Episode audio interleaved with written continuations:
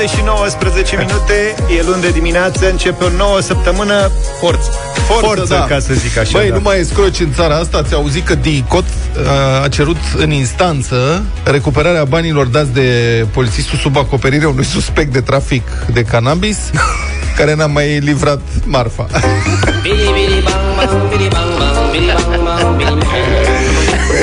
Am revenit. Ori suntem traficanți, ori nu mai suntem.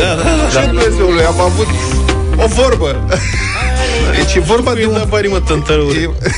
E vorba de un student acuzat, băi, un student, ce inimă de piatră, vă să-i cer banii studentului înapoi.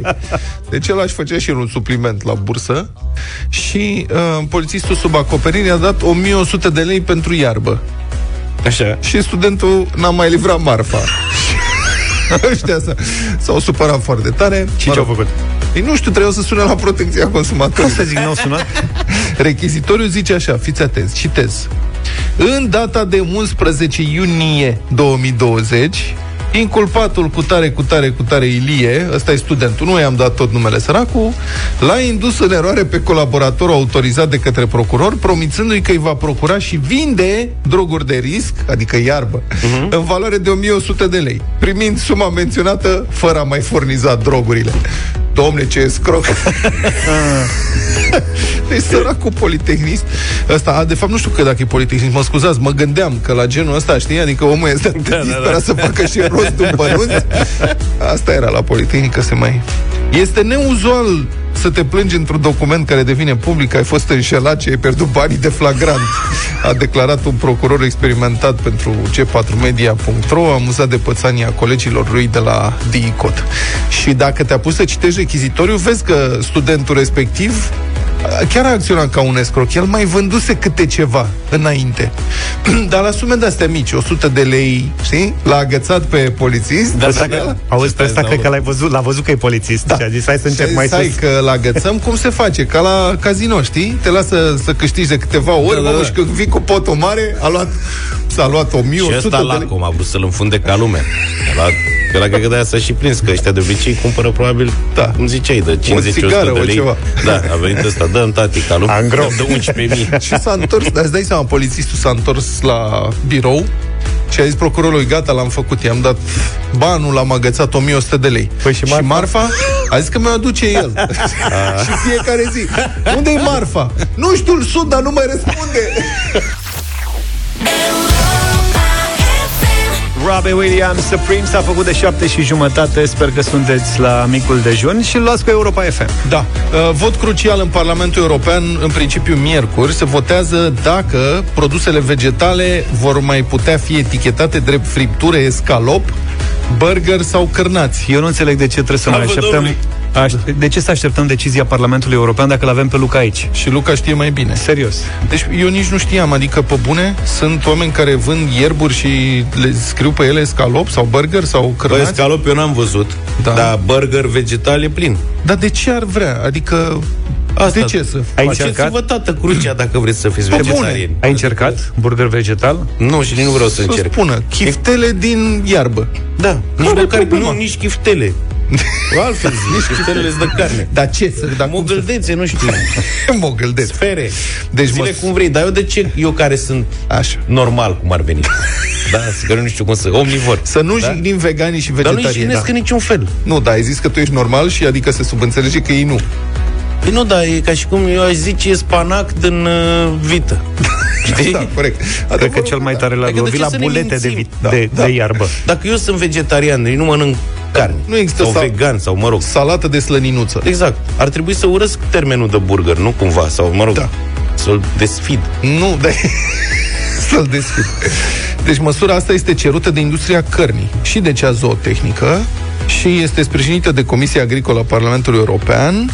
Și votul vine odată cu creșterea popularității alternativelor vegane, scrie hotnews.ro. Nu mai e modă acum, nu mai e la modă să fii nici bou, săracul de tine. Vânzările de produse vegetale au crescut cu 73% în Europa în ultimii 5 ani. Păcărca cărnii. Da, am văzut că au apărut din ce în ce mai multe și sunt făcute, adică vând, nu știu ce, fripturi din mazăre. Da, mă, nu e și stricător la cer. Da, fripturi, cârnat de mazăre sau orice. Astea nu se usucă mai repede? Nu știu, de ce zici asta? Păi nu, dacă-s din iarbă. Eu nu neg că sunt bune, adică miros a fân. Când le pui pe grătar, miros a fân. Deci eu nu neg că or fi bune, nu am... Auzi, și cum sunt, că le pui în frigider și te mai întorci de pe parte pe alta din când în când, cred ca să... Că, dar ar trebui să fie un avantaj, adică dacă ții o chiftea de asta de iarbă, dacă o pui pe un pat de fată udă, cum făceam cu fasolea, poate încolțește și faci mai multe chiftele dintr-una. Adică, în fond, ar trebui să ai acest avantaj. De ce nu ai acest avantaj? Facem copăcel cu chiftele. De ce nu încolțesc cârnații?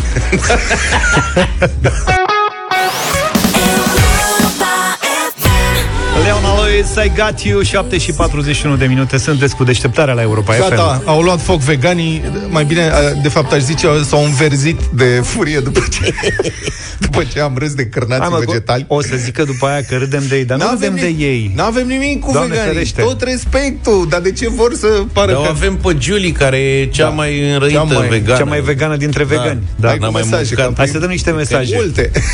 Bună dimineața, băieți. Da, ați văzut țelul Ikea? Ca să vândă până în 2030 numai chifteluțe naturale, zic ei, adică din iarbă, renunță la carnea de vită pentru gazele de seră care emană fermele de vită. E incredibil. Spre ce ne îndreptăm? Da, acum, serios, voi credeți că hot dog e, adică e ca și cum ai spune că în Parizer e carne. Da. Hot dog e carne, să fim serioși. Dar și chifteluțele actuale au un disc plasticos așa. Exact. Așa am simțit, am luat și odată. Da. Băi, băieți, dar sunteți răutăcioși, rău, nu zic. Suntem.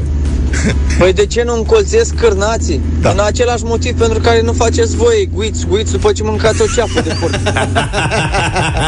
Acum, să fiu cinstit, mie mi-ar conveni. Deci dacă aș putea să pun sos peste ceafa de porc, să se facă două, aș face și guiți, n-aș avea nicio problemă. 13 minute până la ora 8. Bâlbâiala continuă în privința măsurilor ce urmează a fi luate sau nu în București, ca urmare a intensificării epidemiei de COVID-19. Acum, legea zice că dacă incidența cazurilor atinge 3 la 1000, pot fi adoptate restricții suplimentare. Neplăcute, urâte, închiderea numeroase industrii, închiderea școlilor și așa mai departe. Și ieri, grupul de comunicare strategică al guvernului a anunțat că rata de infectare este de 3,02 la 1000 de locuitori pentru București. Deci, tehnic s-a depășit. Și asta e o consecință logică. S-a văzut de mult că ne îndreptăm spre acest prag. Știam de vreo 2 săptămâni că ne ducem în direcția respectivă. Crește numărul de cazuri. În ultima perioadă crește constant. Dar în ecuație sunt mai multe oficialități, un comitet municipal care trebuie să ia niște decizii, Prefectura Capitalei, și mesajele sunt contradictorii. Prefectul Capitalei, de exemplu, spune că dacă rata de infectare de azi scade sub 3, nu se mai au măsuri. Și mai mult, dânsul consideră că nu e nevoie să ne grăbim cumva cu adoptarea unor măsuri speciale. Și astăzi, după cum a observat Luca, azi fiind luni, vor veni date pentru duminică. Și duminica, de obicei, asta se bazează și ei, sunt convins. Se fac mai puține teste, deci e o joacă statistică așa. Ar trebui să ne luăm o marjă, adică să fie spre 3,7, ca să nu fie nicio șansă să se coboare sub 3, nu a doua zi. Da, dar nu e o chestie. Nu înțeleg. Păi asta spune, am senzația că domnul prefect nu înțelege care este treaba cu epidemia. Adică dânsul a zis, la un dat, acum vreo săptămână, cred, nu, pe 13 octombrie, a zis, păi ei să ajungă la 3,4 și mai vedem. Bun, dacă nu faci nimic, sigur ajunge la 3,4. Ieri l-a întrebat Edupedu pe domnul prefect dacă va convoca comitetul municipal și dânsul a spus așa. Adică nu convocăm duminică. Că ce? E păcat, duminica nu se lucrează. În legislație, a zis domnul prefect, că în 48 de ore comitetele pentru situații de urgență se întrunesc după depășirea ratei de 3 la 1000. Deci dacă astăzi, adică duminică, s-a anunțat, 48 de ore înseamnă luni și marți. Deci mai avem ce să ne grăbim. 3,02 la 1000, a spus dânsul, e foarte puțin depășit. De ce să panicăm lumea? Corect. Da. O să vedem, a mai spus domnul prefect, încă o dată, astea sunt declarații făcute pentru EduPedu, rezumate de ei. O să vedem, mai ales că rata după care ne orientăm noi este cea comunicată lunea. În fiecare lună e comunicată rata aferentă celor 14 zile anterioare și astăzi, luni, ar urma să fie luată o decizie cu privire la modul în care vor funcționa școlile și grădinițele în capitală. Nu ți se pare că e un pic de Caragiale aici, când numără? Exact ca personajele din Caragiale, numără, știi? Da, da. Covizii. Da, două COVID la primărie. Exact, da, da. Dar după domnul prefect, deci dacă mergi cu 101 în localitate, ai depășit doar puțin, nu trebuie să ți-a permisul. Adică, da, știi? Corect, da, ai dreptate. Deci domnul prefect, îmi pare rău că trebuie să remarc asta, dar pare totalmente adică nu doar depășit, dar e deconectat de la problemă. E o criză pandemică de o severitate îngrozitoare, dânsul își vede de viață. Ieri l-a sunat presa, l-au sunat, cred că, colegii de la Digi24, de la TV, l-au sunat să-l întrebe, domne, ce faceți? Și a dat niște răspunsuri de rămâi cu gura căscată, de particular. Ieri a fost 471, astăzi parcă un pic mai mare de 471. Astăzi avem peste 700, domnule prefect. Poftim? Astăzi sunt peste 700 la nivelul capitalei. Da, eu n-am datele decât de alaltări. Am mai făcut o afirmație că eu nu am avut numărul, da, așa este, nu am avut numărul de îmbolnăviri. Eu eram la cumpărături, am fost înștiințat de domnul colonel Precup de la Inspectoratul pentru Situații de Urgență că este 3,02. Eu nu am avut această informare. Singurul lucru pe care îl știam era numărul de total de infectări pe ultimele 14 zile. Eu cred că el ceva știe dacă era la cumpărături. Mi-aduc aminte că în martie eram și noi la cumpărături. Ne pregăteam pentru, știi? Da. Ar putea fi un semn ăsta. Serios, vi se pare normal? Dânsul e prefectul, e reprezentantul guvernului în teritoriu, intră în direct. Dom'le, nu, sunt vreo 400, îi spune reporterul, sunt 770. A, cât? 700. Ma, ce tare, eu nu știam. Păi ești prefectul, eu eram la cumpărături. Dom'le, dar n-ai telefon? N-ai WhatsApp? Nu, înțeleg că primește pe mail statisticile astea, mă rog cifrele astea și probabil că n-are mail pe telefon. Dar n-ai notificări activate? Nu, l-are pe desktop-ul de la serviciu. A venit pe fax? N-a venit pe fax. Eu sincer mă așteptam din partea autorităților ca să pregătească măsura cu cel mai mare impact, care va fi închiderea școlilor și care e destul de limpede, cred, pentru toată lumea că se va întâmpla. Da.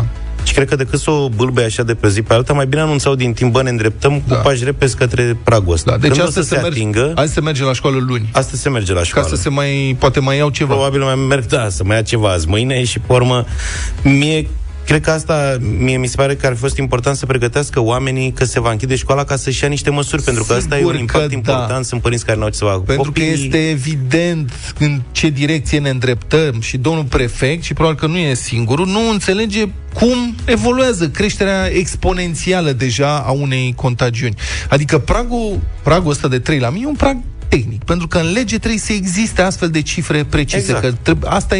Așa e legea, trebuie să aibă niște date precise. Dar mecanismul de dezvoltare a unei pandemii nu e schimbat de terminologii de-astea legaliste. Când ai acest gen de contagiune comunitară intensă, să aștepți până ajunge incidența la 4 la 1000, așa, ca să fii sigur că se întâmplă, e cel puțin nepotrivit.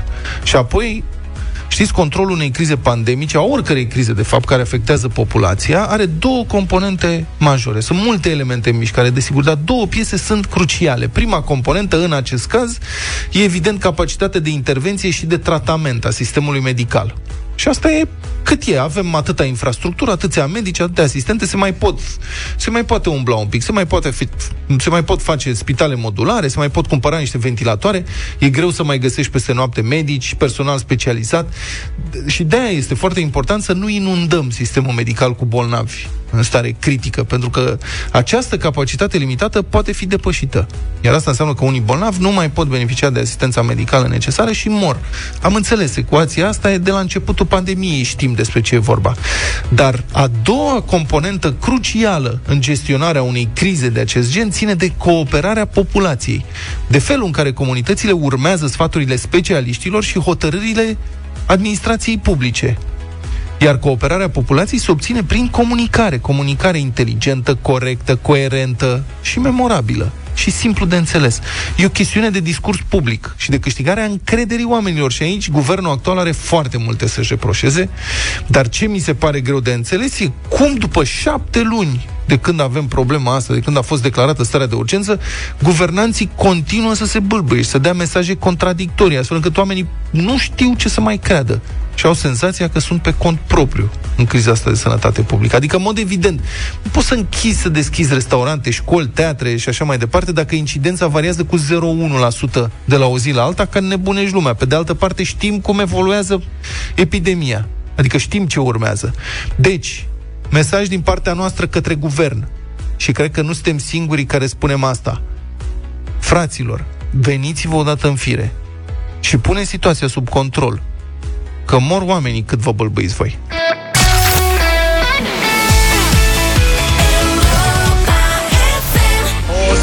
10, deșteptarea la Europa FM, Adele, Rolling in the Deep, am ascultat 8 și 10 minute. Bună dimineața! O să mai rămânem la subiectul intensificării epidemiei de COVID-19 și la situația din țara noastră, din București în mod special, care are un număr din ce în ce mai mare de îmbolnăviri, 770 în 24 de ore la un moment dat. L-am sunat pe domnul profesor Răzvan Cherecheș, profesor de sănătate publică la Universitatea Babeș-Bolyai din Cluj-Napoca. Bună dimineața, domnule profesor! Bună dimineața! Bun, acum în București autoritățile par să aibă niște ezitări serioase așa în privința impunerii unor restricții suplimentare antiepidemiologice. Numărul cazurilor e în creștere, incidența a depășit 3 la 1000, era vizibil de multă vreme că așa se va întâmpla, dar prefectul Capitalei, reprezentantul guvernului în teritoriu, a declarat că dânsul ar trebui să fie, vrea să fie sigur că incidența asta rămâne așa mai mult timp peste 3 la 1000, înainte să ia vreo decizie, poate chiar să crească spre 3,4. Asta e o declarație din 13 octombrie. Dumneavoastră, ca expert în sănătate publică, ce părere aveți? Cât ar mai trebui așteptat ca să fim siguri că e nevoie de impunerea unor măsuri suplimentare? Acum știți cum e. În viață este o singură certitudine. Atunci când ai murit. Deci după ce ai murit, e sigur că ai murit și de alte lucruri nu mai e nevoie. Deci, domnul prefect, în momentul de față, are o abordare... Găsesc un cuvânt care merge bine, irresponsabilă. Pentru că nu ai de ce să aștepți atâta timp cât toate dovezile științifice ne spun că lucrurile vor continua să escaladeze, creșterea este exponențială, nu se va opri doar ca pentru că dânsul sau orice alt oficial vrea să vadă ce se întâmplă. Lucrurile vor continua să crească. Am folosit aseară împreună cu domnul doctor Jurma o metaforă. București este ca un camion care a pornit la vale fără frână. Dacă atunci când a început să rostogolească un singur bolovan pus sub o roată ar fi oprit camionul, respectiv atunci când deja trecuse de 1,5 ar fi început să se ia măsuri, atunci nu s-ar fi ajuns aici, ca să fie nevoie să se închidă restaurante, să se închidă școli și așa mai departe. Deci măsurile ar fi trebuit luate din momentul în care era clar că se va ajunge aici. Din data de 13, când domnul prefect zicea că trebuie să ștea până la... Când încă nu se depășise 3, când încă era discuția 3,11, 2,69, deja de atunci le-a făcut planul la cheie cu ce trebuie făcut în momentul când va ajunge la 3, nu când. Că va ajunge, sigur, vedeți că a ajuns deja și va continua să crească dacă nu se iau măsurile de urgență. Și acum, dacă se iau astăzi, să zicem, aceste măsuri, deși domnul prefect zice că mai are timp, 48 de ore, așa zice la lege, să nu ne grăbim, să fim noi siguri. Dar dacă se iau astăzi aceste măsuri, când vom începe să vedem primele rezultate? Cam în 3-4 săptămâni, nu mai repede. Dacă s-ar fi început să se ia treptat măsuri, începând de pe la 2, respectiv impunerea purtării măștii în toate spațiile publice, părerea mea că nu s-ar fi ajuns la obligativitatea închiderii restaurantelor și școlilor. Deci, pasul 1 ar fi fost obligativitatea purtării măștii, exact cum s-a făcut în județul Argeș, unde s-a reușit scăderea ratei de transmitere a virusului. Închiderea restaurantelor și închiderea școlilor înseamnă un impact economic masiv pe populația din București și trebuia evitat cu orice preț să se ajungă aici. Dar măsurile luate au fost extrem de relaxate, nu s-au oprit petrecerile private, nu s-au oprit evenimentele private, nu s-a impus purtarea măștii peste tot în spațiile publice și, în concluzie, acum a trebuit plătit un cost economic de către toată lumea. Din punctul dumneavoastră de vedere de expert în sănătate publică, există vreo alternativă acum la înăsprirea restricțiilor? S-ar putea face altceva? În acest moment nu. Deci în acest moment prioritatea trebuie să fie oprirea camionului care se rostogolește în viteză în vale. Deci pasul 1 este, acum trebuie impuse restricțiile pentru că atât ministrul Tătaru cât și prefectul Capitalei au eșuat în luarea măsurilor preventive ca să ajungă aici. Odată ce carantina, în schimb, respectiv închiderea instituțiilor și a restaurantelor și a teatrelor va duce inevitabil la scăderea ratei de transmitere, practic în momentul respectiv se pot relua măsurile de prevenire care ar trebui pregătite în tot acest timp și evitat valul următor. Pentru că să fim foarte clari, în momentul în care vor fi 3 săptămâni de carantină în capitală, după 3 săptămâni, să sperăm, rata de transmitere va scădea, se vor relaxa măsurile, se va trece înapoi în scenariul portocaliu, când va scădea înapoi sub 3 la 1000. Dar în momentul următor, dacă nu se iau măsuri în ce privește purtarea măștii, distanța, spălarea mâinilor și nu se face campanie clară de informare continuă și nu se impune purtarea măștii, se va reveni relativ repede înapoi. Deci vorbesc în 2-3 săptămâni, se va reveni din nou peste 3 la 1000, pentru că vremea este rece, oamenii petrec mult timp înăuntru și din nou se va intra în carantină. Deci carantina trebuie să fie ultima măsură utilizată când toate celelalte măsurile eșuează, cum este situația acum. Dar trebuie pregătită ca să nu mai se ajungă în situația ca în această iarnă să mai ajungă la încă o carantină. Domnule profesor Cherecheș, dar ce le spuneți celor care zic... Dom'le, da, imensa majoritatea oamenilor care fac COVID nu au probleme, adică 97-98% trec peste asta fără probleme. De ce să mai impunem restricții acum când e de fapt doar un soi de gripă? Ce le spuneți acestora? Răspunsul e foarte simplu. Câte persoane din familia lor sunt dispuși să lase să moară ca să zică că e ok? Una? Dacă moare bunica din fiecare familie, ar fi în regulă? Sau două? Care e limita dincolo de care oamenii pot să zică, dar nu au fost așa multe persoane care au murit? E foarte simplu să vorbești în context abstract când mor oameni pe care nu-i cunoști, dar în perioada următoare se va ajunge tot mai mult ca fiecare dintre noi să cunoască persoane care fie vor fi internate pe terapie intensivă, fie vor ajunge să moară pentru că sunt vulnerabile și au fost expuse, că aici asta e un joc a numerelor, cât de mult sunt expuși oamenii. Și în ce privește expunerea la gripă, nici măcar nu există termen de comparație. Coronavirusul COVID-19 este mult, mult mai infecțios decât gripa și rezultatele, mortalitatea este semnificativ mai mare. Bun, mai am o întrebare. E o problemă și cu respectarea măsurilor elementare, adică mulți refuză gesturi simple, cum ar fi portul măștii. Ce credeți că ar trebui făcut totuși pentru a convinge oamenii? Vorbim de 7 luni de zile despre această pandemie și... pare că nu trece mesajul. Unde greșim și noi, unde greșește și autoritățile? O regulă fundamentală în ce privește sănătatea publică și comportamentul populației este că populația niciodată nu este vinovată. Respectiv, în toate aceste 7 luni, guvernul a avut o activitate de relaxată, de dulce speranță că lucrurile vor fi mai bune fără să trebuia să facă mare lucru. Dacă dorim ca oamenii să poarte măști, sunt 2 abordări care funcționează. 1. Campanie continuă de informare clară, de comunicare, în care să convingi și să explici populației de ce este nevoie să porți mască și unde un segment mare, cea mai mare parte a oamenilor vor începe să poarte mască ca urmare a acestei campanii și pe urmă, pentru cei care nu vor să poarte mască sau nu înțeleg explicațiile, trebuie să fie o amendă și care să fie impusă continuu, astfel încât să ne asigurăm că un procent suficient de mare din populație va purta mască. Din nefericire, pe campanie de informare, Ministerul Sănătății eșuează și a eșuat continuu. Campaniile care s-au făcut au fost anemice și cu mesaje extrem de vagi și nu sunt consecvente în timp. Și pe partea de impunere, din nefericire, am avut alegerile și în perioada prealegeri și, dintr-un motiv care nu înțeleg, și post-alegeri, continuă să nu se dea amenzi pentru nepurtarea măștii sau purtarea incorectă a măștii. Nu poți să te aștepți ca populația să fie compliantă și să participe la purtarea măștii atâta timp când partea guvernanților vedem mesaje inconsecvente și nu vedem niciun mesaj de impunere. Nu ajută deloc nici faptul că prefectul Capitalei spune că acum regulile sunt reguli, dar atunci când o să spun eu și o să simt eu că regulile trebuie aplicate. Păi atunci, de ce ar respecta oamenii regula purtării măștii dacă pot să o poartă numai sub nas, exact cum la fel cum prefectul aplică numai când trece la 3,4 la 3, cum zice legea. Răzvan Cherecheș, profesor de sănătate publică la Universitatea Babeș-Bolyai din Cluj-Napoca, vă mulțumesc foarte mult pentru intervenția în deșteptarea.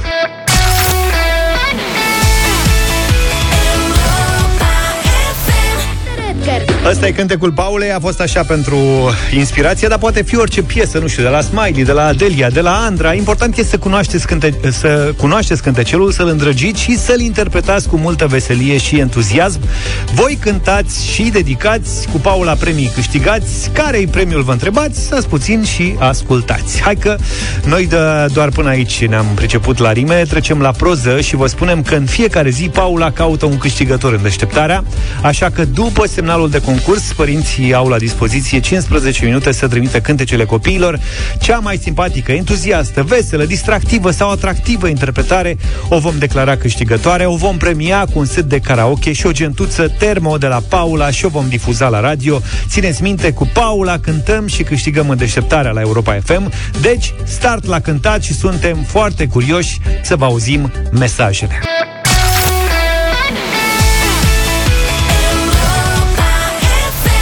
Și 26 de minute. Europa FM crede în solidaritate și în puterea lui împreună de a schimba ceva în bine, așa că vă invităm de la tablă la tabletă în deșteptarea.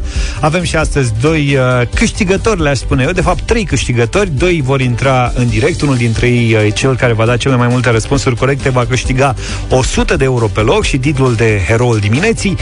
Celălalt va câștiga un hanorac Europa FM și un al treilea, care în această dimineață este Florin, un băiat de 6 ani din județul Neamț, care vrea să se facă polițist, poate câștiga, poate primi din partea Europa FM o tabletă. Sunt acasă 7 copii, dacă e să vorbim de Florin, dintre care 4 la școală, așa că e aproape imposibil să fie toți online, iar în familie lucrează doar tatăl în construcții. Bun, hai să vedem cine ne va obliga cumva să trimitem tableta către Florin. Lavinia e din Timișoara, bună dimineața! Bună, Lavinia!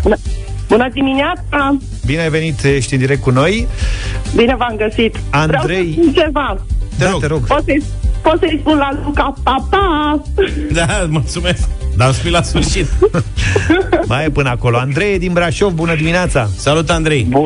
Bună dimineața, bine v-am găsit. Vrei să-i spui și tu ceva lui Luca? Nu, îi ajung cât ai zis. Bine, ok, hai să vedem. Spune, Lavinia, că știi care e regula la noi aici, primul venit, primul servit. Vrei să începi tu sau începe Andrei? Încep eu. Bine, Lavinia, fii atentă și răspundem, te rog, la prima întrebare. Cine este solistul formației Holograf? Dan Bitman, răspuns corect. Andrei, cine este solistul formației Voltaj? Călin Goia. Cum? Călin Goia. Da, mă, că știe despre cine e vorba aia, și numele e Călin Goia. Goia. Da, nu sunt fan foarte mare. Spanciu, exact. Hai, mă, bine, ăsta fiind un concurs cu caracter caritabil și noi suntem mai permisivi și... Na. Da, e 1-1. Lavinia, îngăduiem să-i dau răspuns corect și lui Andrei. Mergem mai departe. Lavinia, ce zodie urmează după Vărsător? După Vărsător? Da. Berbec. Mm-mm. Nu? Nu. Pești. Pești. Andrei, ce zodie este înainte de Gemeni?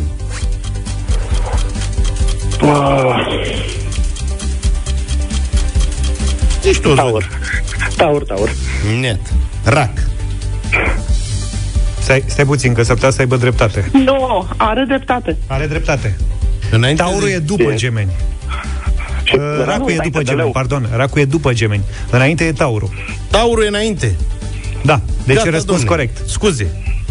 Răspuns corect. Andrei, ai 2-1. Așa. Lavinia. Stai puțin, unde e 2-1? E 2-2. Aba nu, e 2-1, că n-a răspuns corect. Da. Lavinia.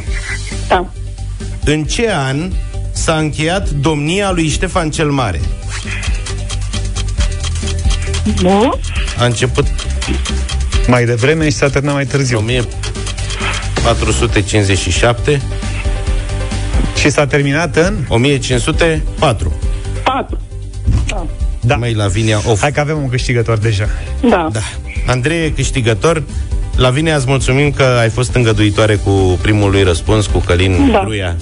Goia și după aia Goia. Am dorit doar o secundă, aș dori doar să-i salut pe cei trei băieți ai mei, care sunt foarte încântați că am intrat în direct la radio, vă urmărim de foarte mult timp. Ei sunt în drum spre școală acum. Și ne ascultă. Optim, da, vă ascultă, pentru că doamna de la radio m-a sunat când ei încă erau acasă și au fost super încântați. Deci îi salut pe Bubu, soțul meu, Fabi și Eric. Să fiți sănătoși cu toții. Lavinia, îți mulțumim tare mult pentru participare. Luca are să-ți transmită ceva. Pa, pa! Lavinia, e un hanorac Europa FM. Andrei din Timișoara a câștigat 100 de euro și titlul de eroul dimineții în deșteptarea. Și cu sprijinul lui vom trimite astăzi către Florin, un băiat de 6 ani, eu reamintesc, din județul Neamț, o tabletă Europa FM. Don't Call Me Up, Mabel, 8 și 36 de minute. Revenim la concursul Paula de mai devreme. Avem premii importante de dat și am spus că o să premiem un copil care a cântat frumos sau a interpretat frumos o melodie. Părinții s-au înghesuit, am primit foarte multe mesaje pe WhatsApp cu copiii voștri, dar ne-am oprit în dreptul uneia. Fiți atenți!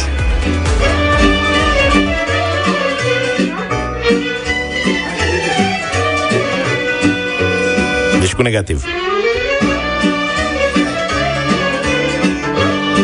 Mie mi-a plăcut negativul foarte mult și atunci hai să-l ascultăm. Ia!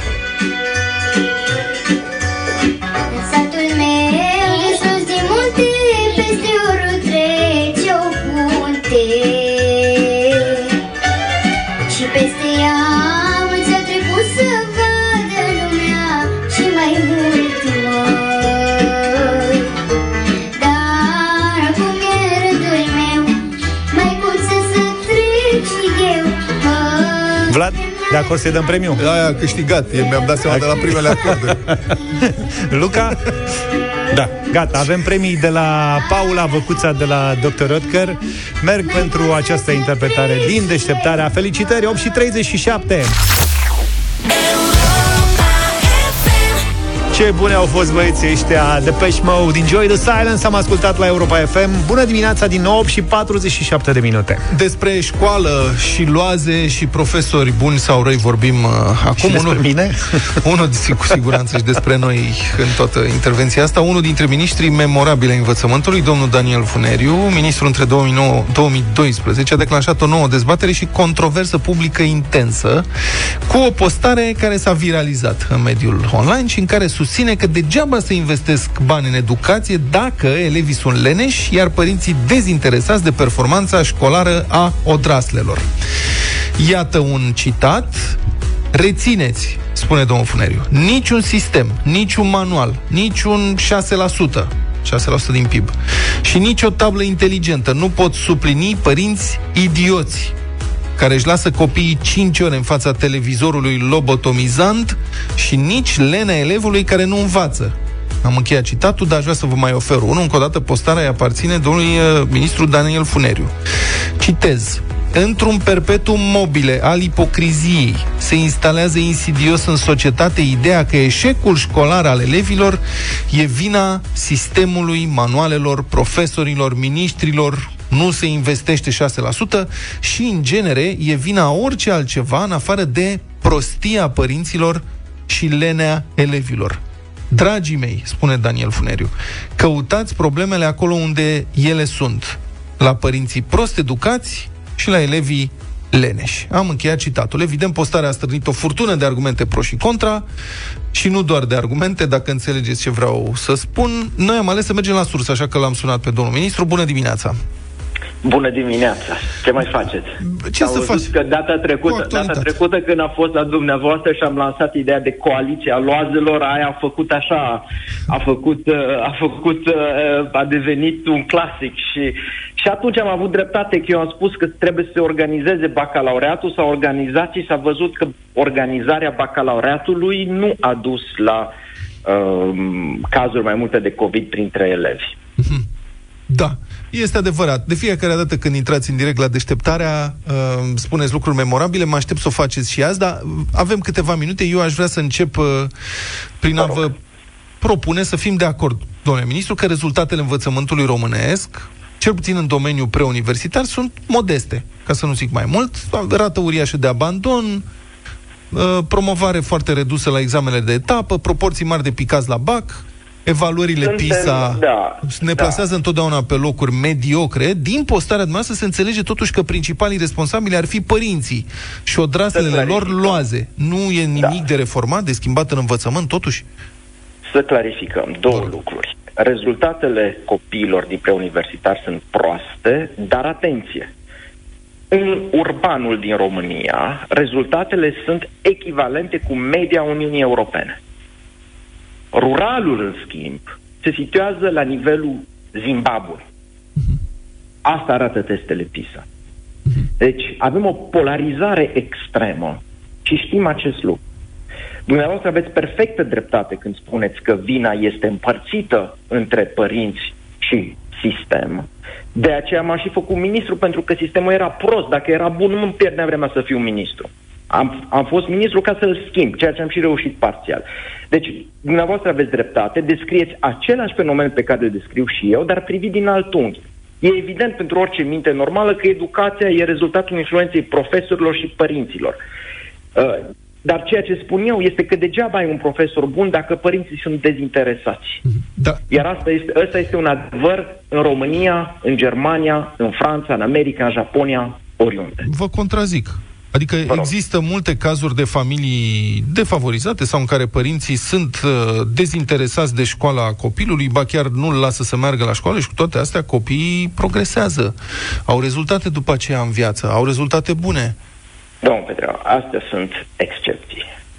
Bineînțeles că sunt copii care de tineri își dau seama că șansa de a ieși din acea situație teribilă în care se află, când își văd părinții că nu sunt ok, când văd că trăiesc în sărăcie, unii copii, evident și pentru că au avut profesori sau învățătoare sau învățători foarte buni, își dau seama că șansa lor este educația.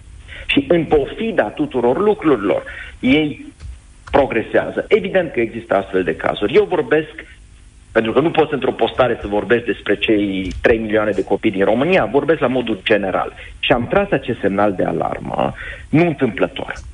Și vreau să vă clarific natura acestui semnal. Bun. Avem alegeri acum. M-am uitat pe listele și planurile partidelor pentru alegerile care vin. Ascultați-mă ce vă spun. Sunt zero șanse să se întâmple ceva bun cu efecte în următorii 10 ani pentru copii. Când vezi cine va popula următorul parlament, când vezi planurile partidelor, luați-o de la mine. Credeți-mă pe cuvânt că vă faceți un mare bine dacă mă credeți. Zero efecte semnificative în următorii 10 ani. Oscilăm între stagnarea reprezentată de partidele vechi și soluțiile pline de rumeguș mesianic a așa zisilor oameni noi de la USR+. Păi, oscilăm între oameni care ani de zile... Dar vă contraziceți că, pe de o parte, spuneți că problemele sunt, de fapt, la familii, copiii lene și părinți dezinteresați, pe de altă parte spuneți că politicienii n-au nicio soluție pentru reformarea învățământului. Nu e o contradicție aici? Nu e o contradicție, dimpotrivă. Am spus și citesc din ceea ce am scris, da, sistemul are mari hibe, dar asta este o evidență. Dar ceea ce am spus părinților este o chestie simplă. Le-am spus, dragii mei, ați rămas singuri. Și ca atare, dacă vreți succes pentru copii, faceți ce puteți să-i puneți pe cei mici cu burta pe carte, în loc să așteptați tot de la măria sa sistemul educațional. Nu-i mai lăsați cu orele la televizor, nu-i mai lăsați cu nasul în tabletă și în telefon. Supliniți pe cât puteți ceea ce școala nu face și asta este o evidență. Da, repet, sistemul este prost, că dacă ar fi fost bun, nu aș fi pierdut vremea să schimb, dar trebuie totuși, mă simt obligat să vă spun un lucru. Nu uitați că atunci când am fost ministru, Eu sunt ăla care am scos plagiatorii din politică și universități. Cuvântul plagiat a devenit cunoscut publicului larg din România în urma demersurilor mele. Eu sunt cel care a introdus camerele la bacalaureat. Așa e, ține minte asta. Deci, pe care nu o făcea nimeni. Deci, ca să, în concluzie, dumneavoastră ne spuneți că suntem pe cont propriu, așa cum ne temem că suntem pe cont propriu vă cetățeni. Vă mai spun un lucru. Da. Vă mai spun un lucru, dacă îmi permiteți. Deci eu am introdus învățământul profesional, am destructurat coaliția loazelor condusă de sindicate, am curățat impostura. Ce s-a întâmplat după aceea? Poporul, nu eu, l-a votat pe hoțul de doctorate, pe plagiatorul Ponta și banda lui, deci o măgare educațională. Și acum, după 10 ani, dumneavoastră, pe bună dreptate, vă mirați că proștii și hoții pe care poporul i-a votat au luat decizii proaste pentru educația copiilor. Deci, iată unde este cercul vicios. Iată de ce vorbesc eu la începutul postării mele de un perpetuum mobile. Pentru că ne trezim cu părinți revoltați, care atunci când au avut șansa unei schimbări, l-au votat pe plagiatorul Ponta. Eu am spus de acum 10 ani, atenție, oameni buni, nu-i bine. Am înțeles.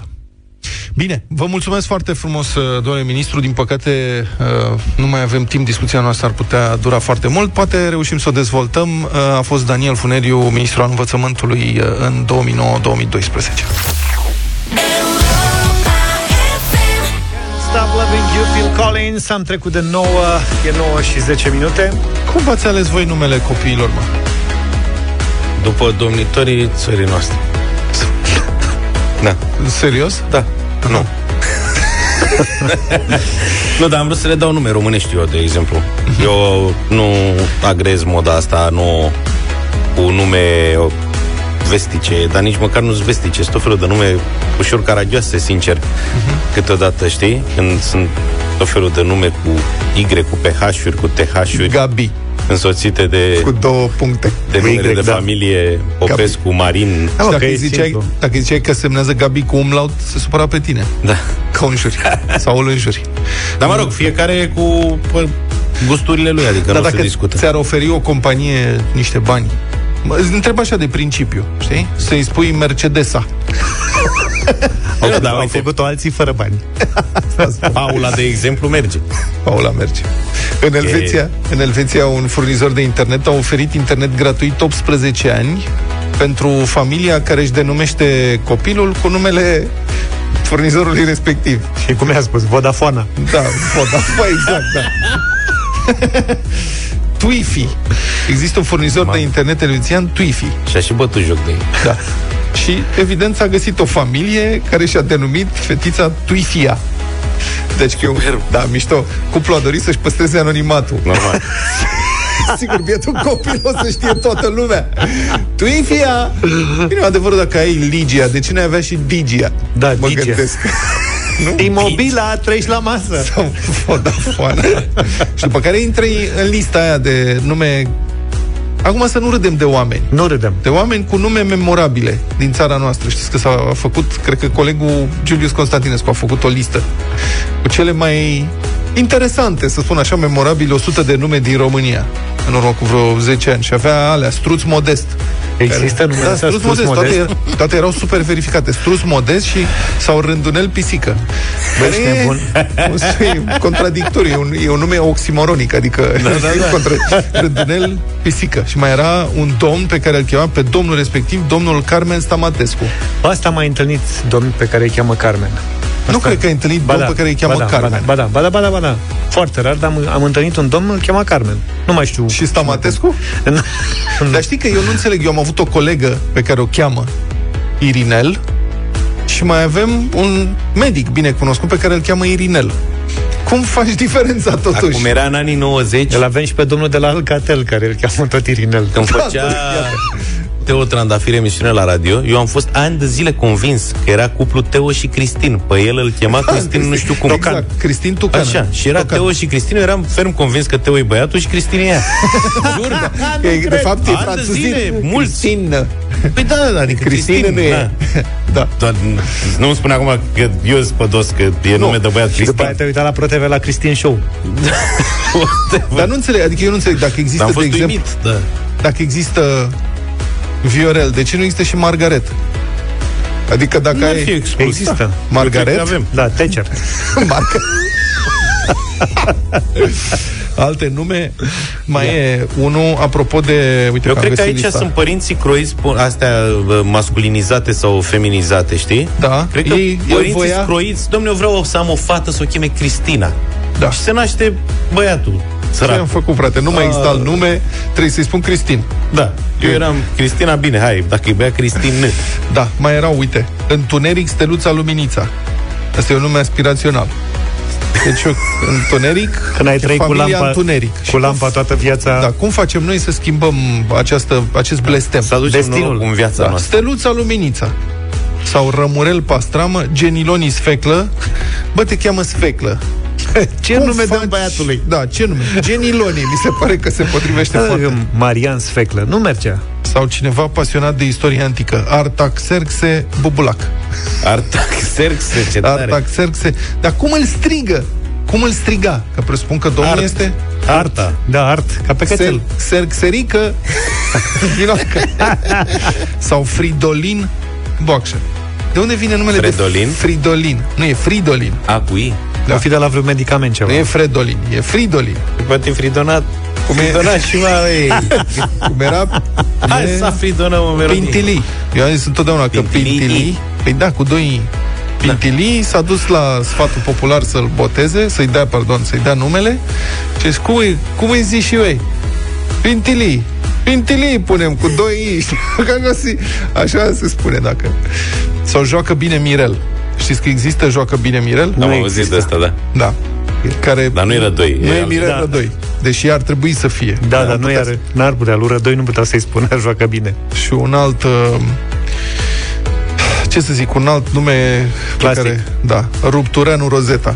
Asta... Au venit trei mesaje care confirmă existența numelui masculin Carmen, ca să ne mai liniștim, da? Ai văzut? Deci e un nume chiar popular, se pare. De atunci la feminin ar trebui să fie Carmena.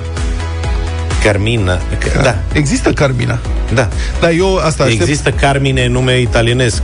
Da, e Carmine, nu Carmen, adică... Da. Și... Bine. Deci eu aștept Margaret. Primul Margaret. Am vrea să sărbătorim la radio. 9 și 23 de minute, ne-am întors în deșteptarea. Stai o secundă să zic ceva înainte de a începe bătălia. Avem un mesaj de ultim moment de la Galați, de la o doamnă care lucrează la o magazie de echipamente și ne spune că are acolo un fiș a unui bărbat pe care îl cheamă Margaret. Aha! Am zis! Deci s-a găsit și numele bărbătesc Margaret. Și Margaret! Mai avem mai multe foarte mesaje tare, care ne atrag atenția asupra numelui fostului primar al comunei Mihălășeni din Botoșani, pe care îl cheamă Buraga Gianin Loredan.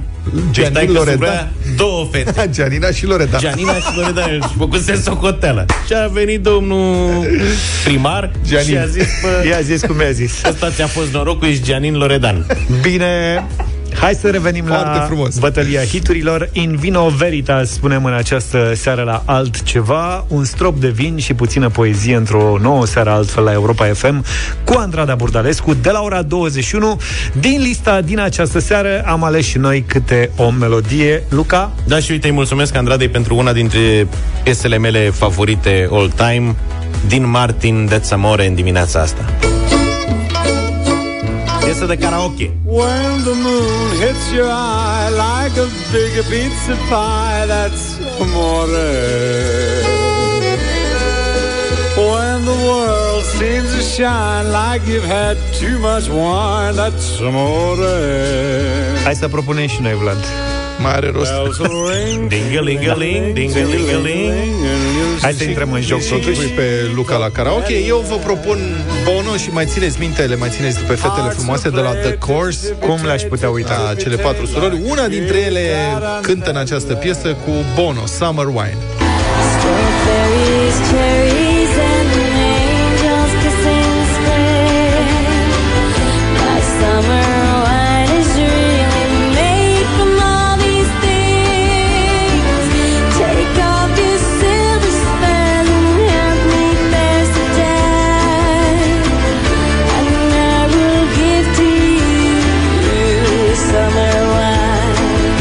Vine și el mai acolo așa. Mai târziu, da.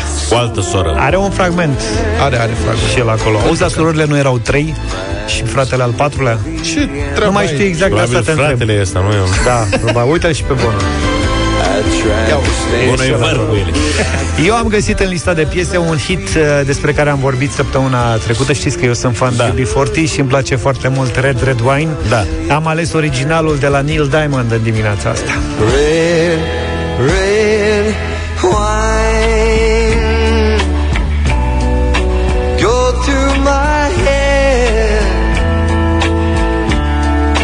make me forget that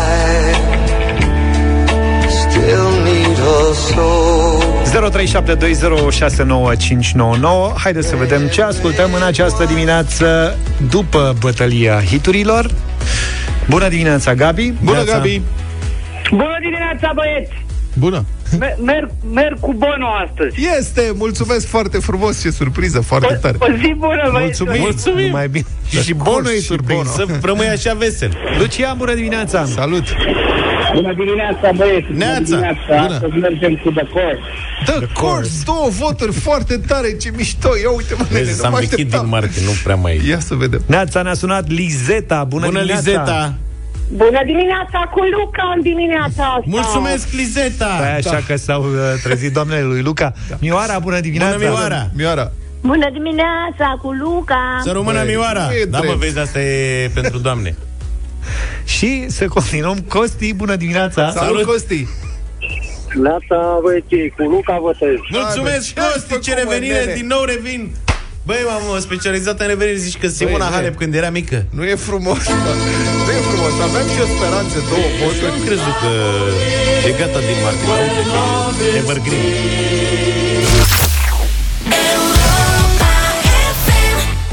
Sunt fanul comentatorilor de fotbal, în principiu spanioli, argentinieni, mai puțin brazilieni, dar ăștia, argentinieni și spanioli, sunt cei mai tari, numai că eu credeam că numai la fotbal țipă. Am găsit comentariu, mă rog, de acum o săptămână de când a câștigat Nadal Roland Garros. Cred că spui că la șah ceva. Băi, cred că și la șah fac așa. Dar nu, ei fac că le... Deci și limba e zici? Potrivită, da. Sunt și mai agitați. Sunt agitați, fierbere sângele în ei. Da, zici? Da, da. Dar italienii de ce nu țipă chiar așa? Țipă și italienii, da, da. Dar nu e ajută limba să prelungească așa mult consoanele. Bine, mă, dar dacă noi spunem gol, adică ei strigă gol și la noi tot gol e. Golaț, o mai spun. Și la italieni e gol. Și atunci? În engleză țipă aia, dar spaniolii sunt spectaculoși că pe lângă gol mai au alte... Deci fiți atenți cum comentează doi comentatori, cum explodează doi comentatori spanioli la finalul meciului Nadal-Djokovic, când câștigă Nadal. Deci e ca la fotbal, parcă ar fi pe mare. Asta în condițiile în care Nadal avea aproape 3-0, deci era clar că o să câștige. Va ganar Rafa Nadal! Va ganar otro Roland Garros! Asta nu e nimic, de-abia se apropie. Increíble! 2 horas 41 de partido! 6-0, 6-2, 6-5 ahora mismo, 40 nada. No apaguen la radio por nada del mundo. Se ve que era un pico bosita, ¿sí? Histórico para el deporte español. Al saque Rafa Nadal. Ahí va el saque de Rafa abierto. ¡Sí! ¡Sí! ¡Sí! No suena prea multe lucruri. 17 horas 51 minutos de este 11 de octubre de 2020. Pero qué animal eres, Rafa. Otra vez la misma imagen. Nadal levantando los brazos al cielo. Deci știți ce a strigat? Ora, ziua, minutul și anul în care Nadal a dat mingea de meci. Ce animal a zis. Aude, ceva și de Luca. Da, măi, a zis că nunca, mă. Că a făcut dedicați. Vezi, noi nu am știut să apreciem lucrarea maestrului Ilie Dobre. Așa cum se cuvine. Care are și record, care făcea aproape la fel de... Eu vă invit să faceți următorul exercițiu. Nu, stai puțin. Deci ăsta continuă să țipe. Da. De un minut. Păi nu, țipă până la anul, când o să joace iarăși finala. La un meci de tenis. Da. Dă-ți seama câte meciuri de tenis a pierdut anul ăsta cu pandemia și a luat revanșa, practic. Și cu puțini spectatori a compensat ăsta. Eu vă invit să faceți următorul exercițiu, când s-o putea. să vă interesați ce meci urmează să comenteze maestrul Ilie Dobre și să mergeți pe stadion la meciul respectiv. Că se aude numai el, da. Nu, să vedeți meciul care poate fi de un calm. Da. Înțelegi?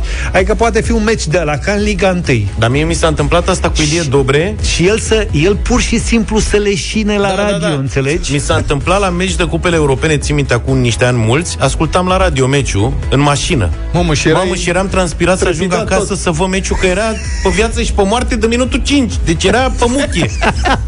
Era un meci de cupă preliminarii de cupă europeană, țin minte ca și acum. Și am ajuns acasă, am dat drumul la televizor, mamă, și era o lâncezeală de aia și zic, mă, n-are cum, zic, dar ce s-a stins meciul. Și mi-a trecut până cap, am dat drumul la radio. Așa. Mamă, și ăla făcea, era băgat în prize, făcea că aia frecau mingea, dar la tușile era extraordinar. Acum se demarcă pe partea dreaptă, Ilie se duce centrale în care o câte curând bine. El își păstra fluxul și aia frecau mingea pe acolo. Zic, păi gata, dar atunci am prins care e foarte bun. Cel mai tare a fost că ții minte și asta la un meci FC Argeș Celta Vigo. 7-0 a fost pentru Celta Vigo. Și cred, la un moment dat Ilie Dobre la 6-0 pentru ea, gol!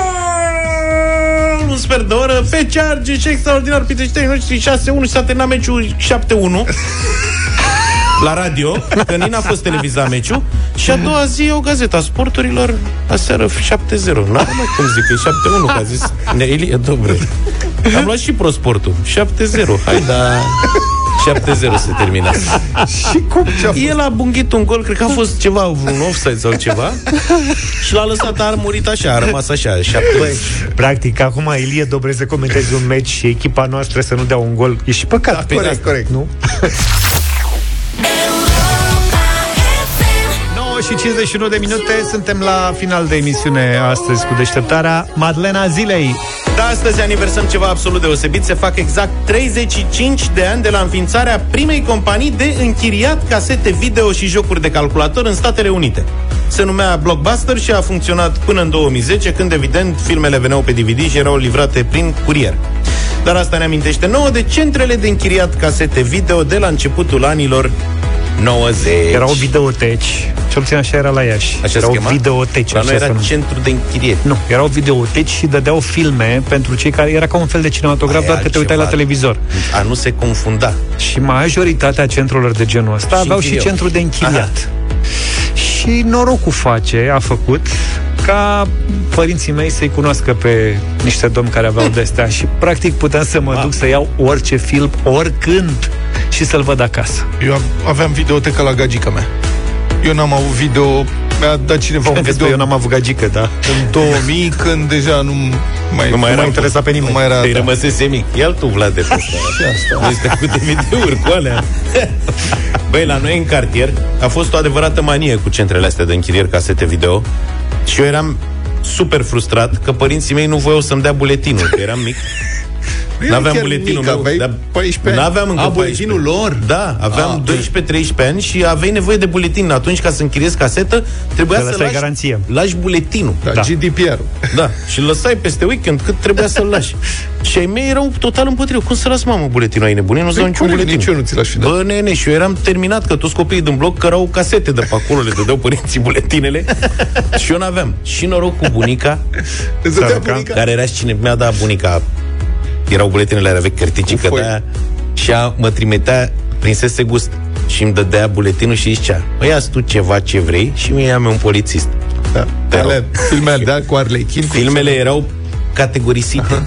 Erau polițist, de dragoste, acțiune, superacțiune. Comedii. Gen alea cu Van Damme erau superacțiune. Erau cele mai căutate. Dublu impact. Băi, eu de la videotecă, de la centru de închiriere l-am văzut. Dublu impact, alea toate cu Chuck Norris, dispărut în misiune. Noi după alea alergam copiii și alea vezi că erau maximum 3 copii. Da? De obicei erau unicat. Și avea alea, trebuia să derulezi caseta, că altfel plăteai penalizare. Așa e, da. Când prindeai câte o casetă de aia de 4 ore nederulată, ziceai că n-ai avut noroc în viață. Că tu te duceai incitat să vezi filmul acasă și o scoteai aia din casetă și era nederulată și lua jumătate de oră să o deruleze. Aparatele alea de derulat ți-ai luat? Existau aparate de alea derulatoare. Ăla manual.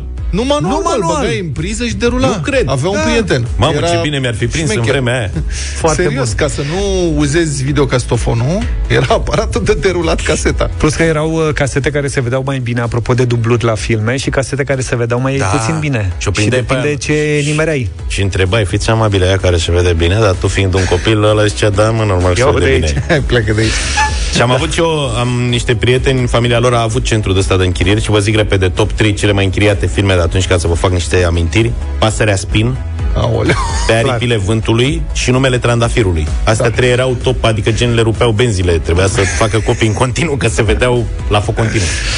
Noi ne oprim aici, mergem să vedem un film pe video și să mâncăm o șaurma în timpul ăsta, dacă eventual.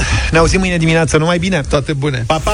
Deșteptarea cu Vlad, George și Luca, de luni până vineri de la 7 dimineața la Europa FM.